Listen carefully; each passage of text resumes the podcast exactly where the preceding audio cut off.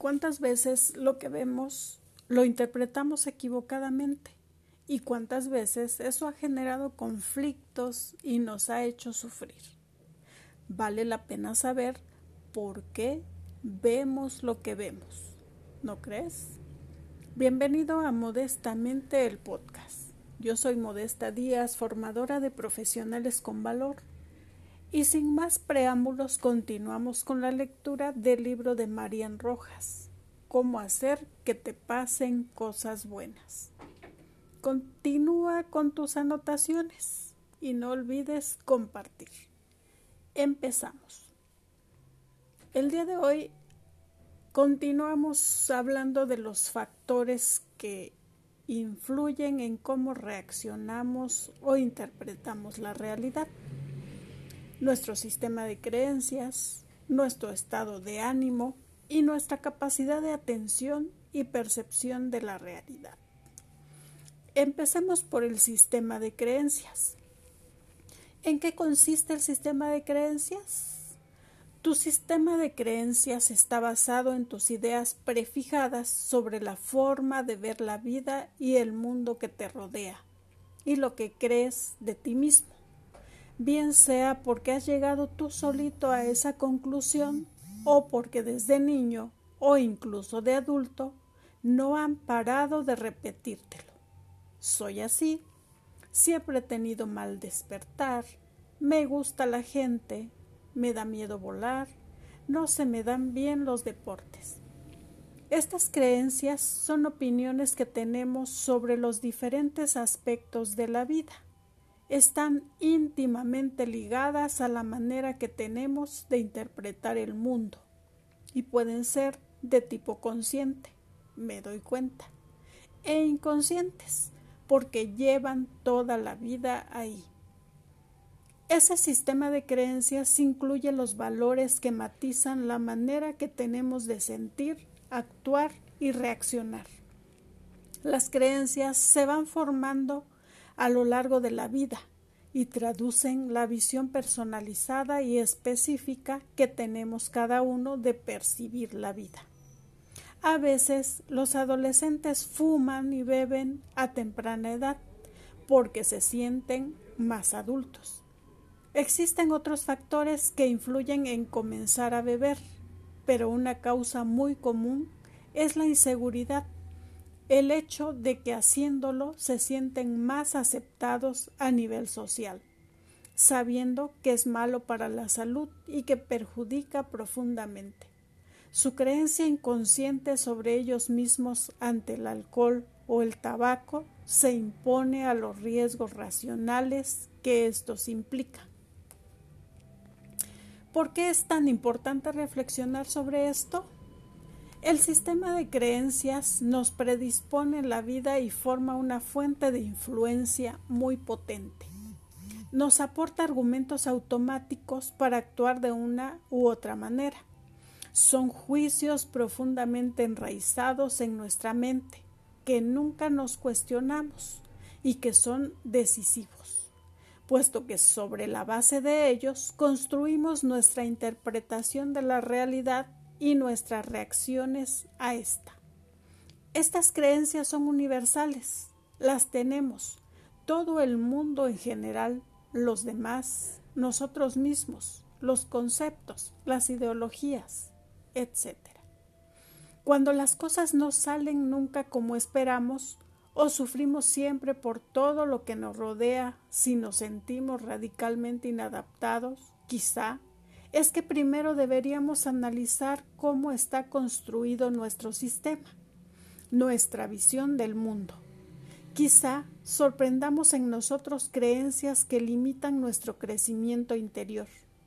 No tengas miedo a cuestionar aquello que te limite, porque quizá así mejores tu capacidad de percibir la realidad y puedas enfocarte en tu mejor versión. Algunas de estas creencias obstaculizan seriamente nuestra capacidad de lograr objetivos o de afrontar desafíos de forma sana, debido a que bloquean nuestra mente con sentimientos de inseguridad y miedo. Sigamos. el estado de ánimo. La felicidad. Hemos insistido en ello a lo largo de estas páginas. No depende de la realidad en sí, sino de cómo yo interpreto esa realidad. Aquí, el estado de ánimo tiene una fuerza impresionante. Un ejemplo frecuente. Estás feliz porque tu equipo ha ganado la Champions League. Si te encuentras al día siguiente con tu jefe, que es de tu mismo equipo y con el que tienes una mala relación, probablemente le mires con ojos menos críticos y seas capaz de entablar una conversación amable y divertida. Si por el contrario tu equipo pierde y te llama tu hermano, fan del rival que ha vencido para comentar la derrota, quizá ni siquiera le contestes al teléfono, lo apagues y te metas en la cama sin cenar. ¿De qué depende el estado de ánimo? Existen diferentes aspectos que modulan y alteran el estado de ánimo. No quiero hacer excesivamente extensas estas páginas, ya que este apartado daría para un libro entero. Expondré de forma sencilla estas ideas. Número 1. El consumo de drogas y alcohol. El consumo de estas sustancias perjudica seriamente la salud mental. Uno de sus principales efectos es una alteración grave en la percepción de sensaciones y estímulos. Todos conocemos personas que, tras ingerir alcohol, se encuentran más sensibles y vulnerables y por ello hay que tener cuidado con sus reacciones y comentarios. El consumo frecuente o la adicción a estas sustancias alteran profundamente el estado anímico y la interpretación de la realidad que perciben quienes consumen. Número 2. La bioquímica o la genética. Existen personas que son más propensas a deprimirse o hundirse debido a factores genéticos o a padecer previamente enfermedades severas, tipo trastorno bipolar, depresiones recurrentes, estados de ansiedad generalizados. También influyen los estados hormonales, que generan vulnerabilidad en la mujer, trastorno premenstrual, puerperio, es probable que individuos que provienen de familias con varios miembros con depresión tengan un estado anímico más frágil y sensible a acontecimientos del entorno. Número 3. La salud física y las circunstancias externas. Si estamos atravesando un momento profesional difícil o una dolencia física fuerte, Ello influye en la manera en la que percibimos la realidad, porque nuestro estado de ánimo está más sensible y vulnerable. Cuando llega la enfermedad, una época dura o una situación extrema a nuestras vidas, el ser consciente de que uno no es plenamente objetivo ayuda a no ser tan duro con la realidad y con los que le rodean. Número 4 tipo de personalidad. En este apartado exponemos desde trastornos de personalidad severos, límite evitativo, esquizoide, a rasgos de personalidad marcados que influyen profundamente en el estado anímico. Por ejemplo, los jóvenes con trastorno de personalidad límite, impulsividad, inestabilidad emocional, miedo intenso al abandono autolesiones, baja tolerancia a la frustración. sufren altibajos emocionales intensos, interpretan la realidad de forma radical y perciben constantemente el entorno como amenazante. Todo ello hace que, lejos de actuar racionalmente, sus reacciones muchas veces estén guiadas por la agresividad y la rabia. Conseguir que disfruten y mantengan un equilibrio interior exige trabajar de forma importante su personalidad, desde farmacoterapia a psicoterapia individual y grupal. Otro tipo de personalidad que tiende a sufrir es la denominada PAS, personalidad altamente sensible. No se encuentra hoy en el Manual de los Trastornos Mentales, DSM-5, pero existe y tenerla genera importantes efectos en quienes la padecen. El caso de Ernesto. Ernesto es un paciente que acude a mi consulta por ansiedad. Los episodios comenzaron en la universidad, con los exámenes, pero ahora los padece en multitud de lugares y situaciones. A esto se le añade que reconoce ser una persona depresiva. Lo detalla de esta manera. Sin motivo aparente, estoy en un lugar y necesito marcharme me pongo nervioso y ya no disfruto. Tiene varias tiendas de ropa para hombre, un negocio familiar en el que trabaja con su mujer. Tiene dos niños pequeños. Se describe como alguien tendente a entristecerse con facilidad. Admite tener muchos altibajos, de los que desconoce la causa. Le pido, tras la primera consulta, que se fije y anote sus peores momentos para intentar analizar las razones que le llevan a tener bajones diarios. Cuando acude de nuevo a consulta, me comenta, vas a pensar que estoy peor de lo que estoy. Sonrío. Es una frase muy repetida en la consulta cuando a alguien le avergüenza contar alguna manía o pensamiento curioso me explica que tras muchos años se ha dado cuenta de que la decoración de los sitios y la forma en que viste la gente lo alteran profundamente. Me detalla con todo lujo de matices que un día en casa de sus suegros vio que la pared estaba desconchada y al instante sintió que necesitaba marcharse de ahí. No podía soportarlo me señala que los lugares, si no están cuidados, desprenden algo negativo y me bloqueo. Añade que igual le ocurre con formas de vestir, ruidos u olores. Necesito que la gente cuide los detalles y que sea educada. Si no, prefiero no estar en esos lugares. No disfruto. Añade que si va a cenar con su mujer y no le agradan sus zapatos o vestido, soy incapaz de ser cariñoso. Me vuelvo arisco y quiero volver a casa lo antes posible.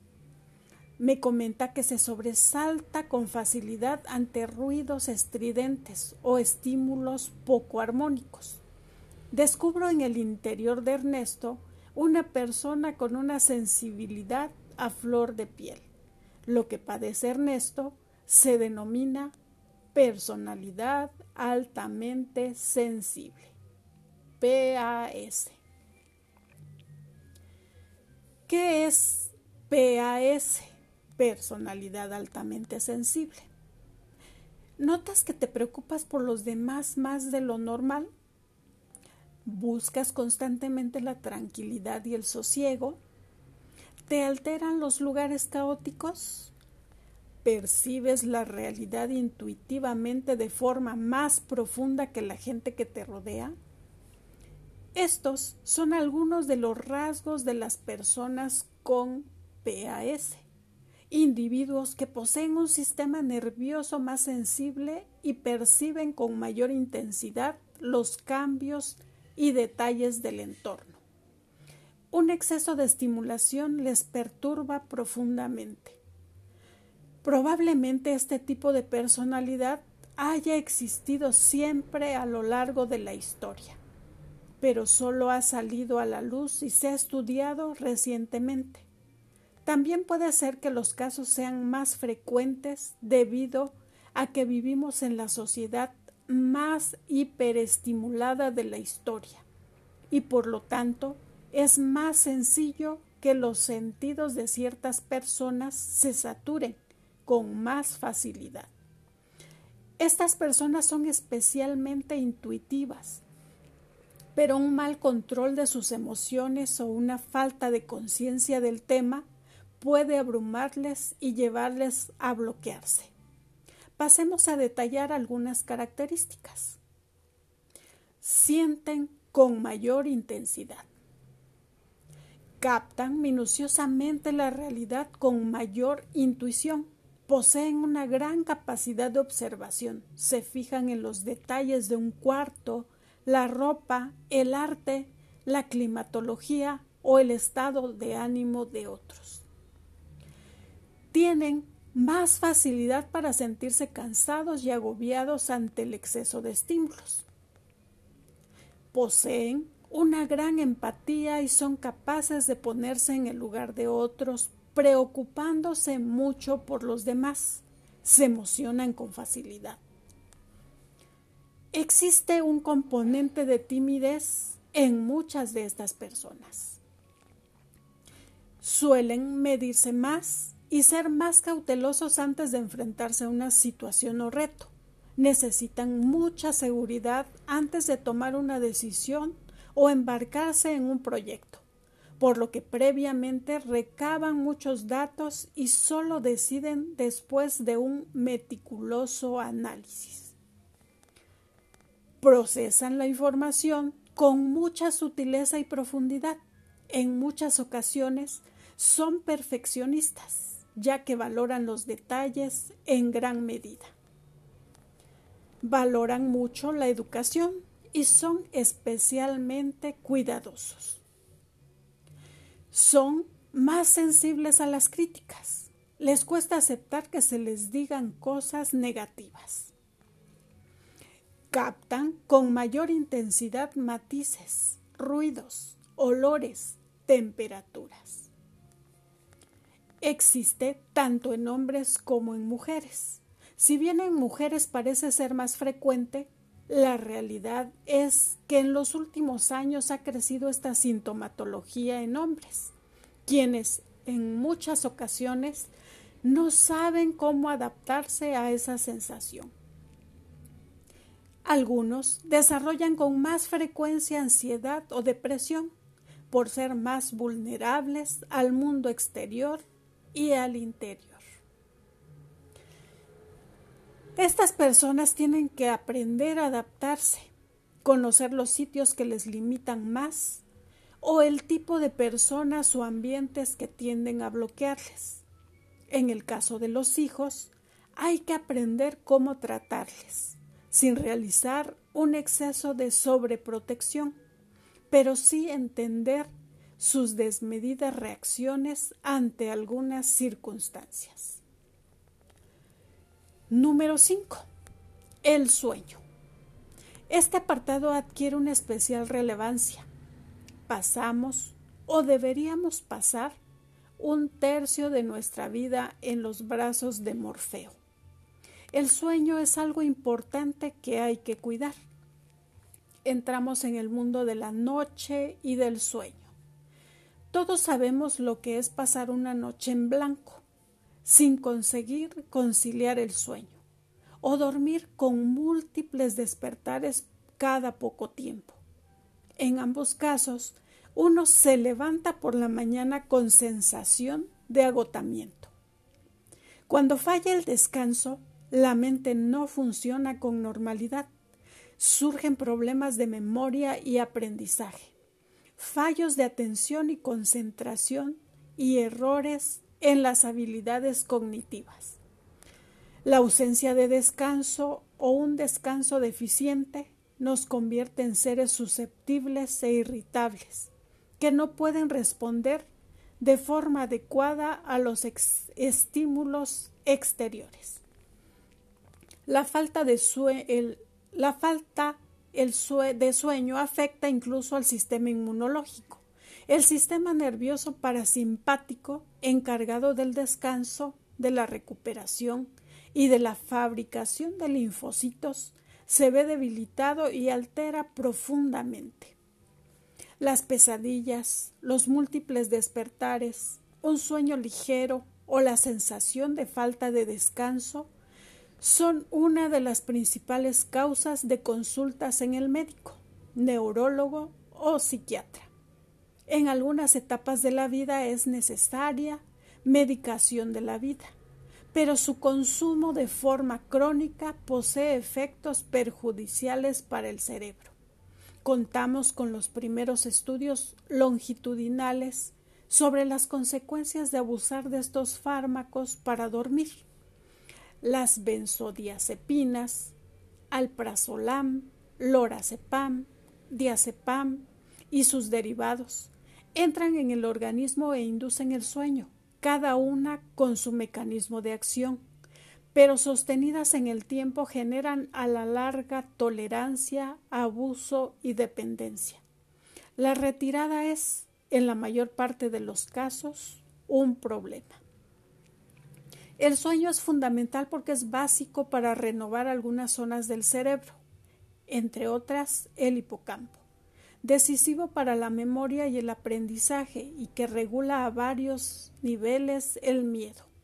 Durante la noche se reconstruye la memoria y se reviven los aprendizajes del día.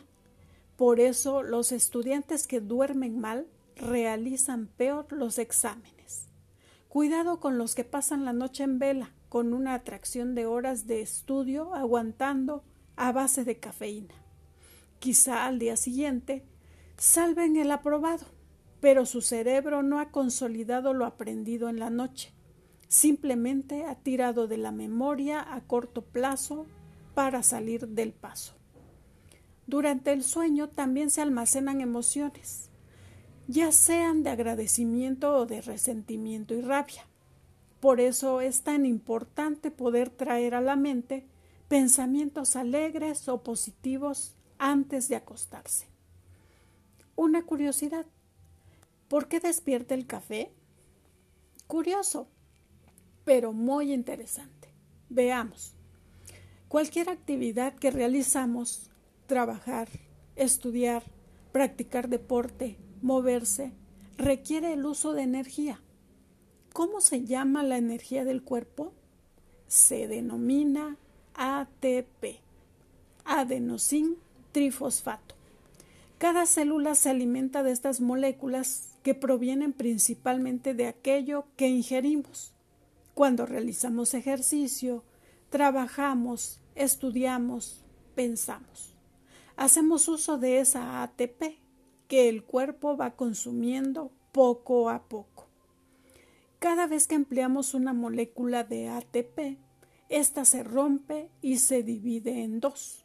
Una molécula de fosfato y otra de adenosina. Esa molécula denominada adenosina es importante para nuestro descanso, pues es una sustancia que induce al sueño. El cerebro consta de receptores sensibles y especializados para la adenosina. Si los niveles de esta molécula son elevados, nuestro organismo percibe una sensación de somnolencia y el sueño será más profundo. El cuerpo, que es muy sabio, emplea este sistema para generar sensación de cansancio e inducir al sueño tras el esfuerzo. El ejercicio, el estudio. Existen otras moléculas responsables del proceso de reposo, pero los niveles elevados de adenosina poseen una gran repercusión en el sueño y nos ayudan a descansar mejor. ¿Cuál es el rol del café? Aquí entra en juego la famosa cafeína, la molécula antisueño por antonomasia. Fue descubierta por el químico alemán Friedrich Ferdinand Runch en 1819. Posee una gran similitud con la adenosina. Es lo que se denomina una antagonista no selectiva de los receptores de adenosina. Es decir, al consumir cafeína, bloqueamos los receptores del cerebro sensibles a la adenosina. En ese momento, el cerebro ya no recibe la señal de que tiene sueño, por lo que aguantará más tiempo despierto, trabajando o realizando alguna actividad. Dormir poco tiene efectos nocivos para el cuerpo y para la mente. El ser humano, en general, necesita cuatro o cinco ciclos de sueño. La duración de cada uno de ellos es en torno a 90 minutos. Un ejemplo que seguro te ha sucedido en alguna ocasión.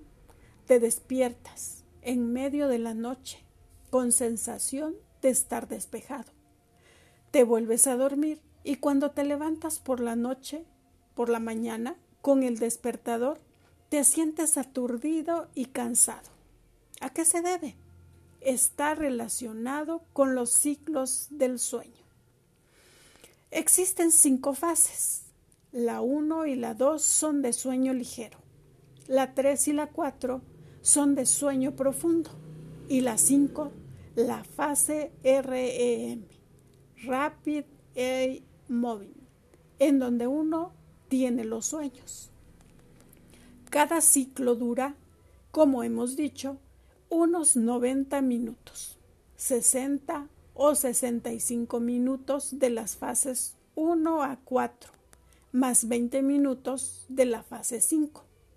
La ciencia del sueño lo que postula es que no depende tanto del número de horas que uno pasa en la cama, sino los ciclos de sueño realizados. Un truco que puede ser de utilidad si tus fases del sueño son regulares es este. Busca una hora para levantarte, que vaya de hora y media, el tiempo aproximado de un ciclo, en hora y media, hora y media, tres horas, cuatro horas y media, seis horas, siete horas y media. Todo depende de si necesitas madrugar, tienes un viaje, cuentas con menos tiempo o estás aprendiendo a gestionar tu sueño. Pongamos un ejemplo. Si te acuestas a las 12 y pones el despertador a las siete y media, te costará menos despertarte e incluso notarás que tu cerebro se activa con facilidad y mayor frescura. Si lo pones a las 8, aunque duermas más, curiosamente te supondrá un mayor esfuerzo levantarte tu despertador habrá sonado en plena fase de sueño profundo. Cada persona es un mundo y sus ciclos se ven afectados por factores como el ejercicio, el estrés, la medicación o el alcohol. Todos conocemos a alguna persona que duerme menos de cinco horas, que funciona y se encuentra en condiciones óptimas para trabajar. Por eso, los ciclos del sueño de cada cual merecen ser estudiados individualmente para adaptar a ellos nuestros horarios. Higiene del sueño. Cinco consejos para dormir bien. Consejo número uno. Prescinde de los dispositivos antes de dormir. Cuidado con la pantalla, los videojuegos, las redes sociales antes de meterte en la cama. Existen varios estudios que señalan el efecto perjudicial de la luz de una pantalla, teléfono, smartphone, tableta, antes de acostarse. Un estudio publicado en 2014 por la revista British Medical Journal, realizado a 9.846 adolescentes entre 16 y 19 años, demostró que el uso de la pantalla alteraba el patrón normal del sueño. Cuanto más se emplea un dispositivo antes de dormir, mayor es el riesgo de descanso defectuoso. El problema radica en el sleep onset latency, SOL, es decir, el tiempo empleado en quedarse dormido. La luz azul del aparato obstaculiza la secreción de la hormona del sueño, la melatonina. Los estudios afirman que esta luz disminuye hasta el 22% de la producción de esta sustancia. Algunos dispositivos ya cuentan con modo noche, donde la luz que emite la pantalla es filtrada y afecta de forma mucho menos intensa a la melatonina. Consejo número dos. Cuidado con los estímulos emocionales. Una conversación que te inquieta, una cena que termina en conflicto, una discusión acalorada con tu pareja, son ingredientes para que esa noche no descanses de forma adecuada. Si ves una película que te aterra o las noticias te perturban, replantéate lo último que llevas a tu vista y a tu mente antes de acostarte. Cada persona es un mundo para el tema del descanso. Hay gente que se duerme incluso en plena película de acción y otros que no consiguen descansar por culpa de estímulos casi imperceptibles. Lo importante es que te conozcas y aceptes que hay etapas de tu vida en la que estás más vulnerable para no perjudicar la calidad de tu descanso, deberás prestar más atención a las emociones que afectan a tu sueño. Consejo número 3. Cuida los últimos pensamientos antes de cerrar los ojos. Cuidado con repasar todo lo que te preocupa dentro de la cama. Intenta no anticipar todo lo negativo que ha sucedido ese día o puede suceder al día siguiente. Enfócate en algo alegre y positivo que te haya pasado o que te haga sonreír. Por muy malo que haya sido el día, siempre queda algo positivo a lo que agarrarse. Consejo número 4. Adopta una rutina sana. La higiene del sueño se basa en que el cerebro se va preparando para entrar en las fases del sueño de forma sana. Se recomienda a los padres de recién nacidos un ritual antes de acostarlos por la noche para que el cerebro del bebé se vaya condicionando para dormir. En los adultos sucede algo parecido. Una ducha, leer algo tranquilo, beber alguna infusión, meditar o rezar, escuchar música o ver alguna serie que te ayude a desconectar. Pueden ser rituales para preparar a tu mente antes de llegar a las profundidades del sueño. Dos amigos o enemigos. Cuidado con el ejercicio excesivo por la noche. Igual que algunas personas, les ayuda a liberar cortisol y a descansar más profundamente. A otras les activa y les impide dormir. Las cenas copiosas y el alcohol son agentes disruptores del descanso. Cuidado con la cafeína, el té o algunos excitantes previos al sueño. Consejo número 5. Duerme sin luz. Quizá te sorprenda.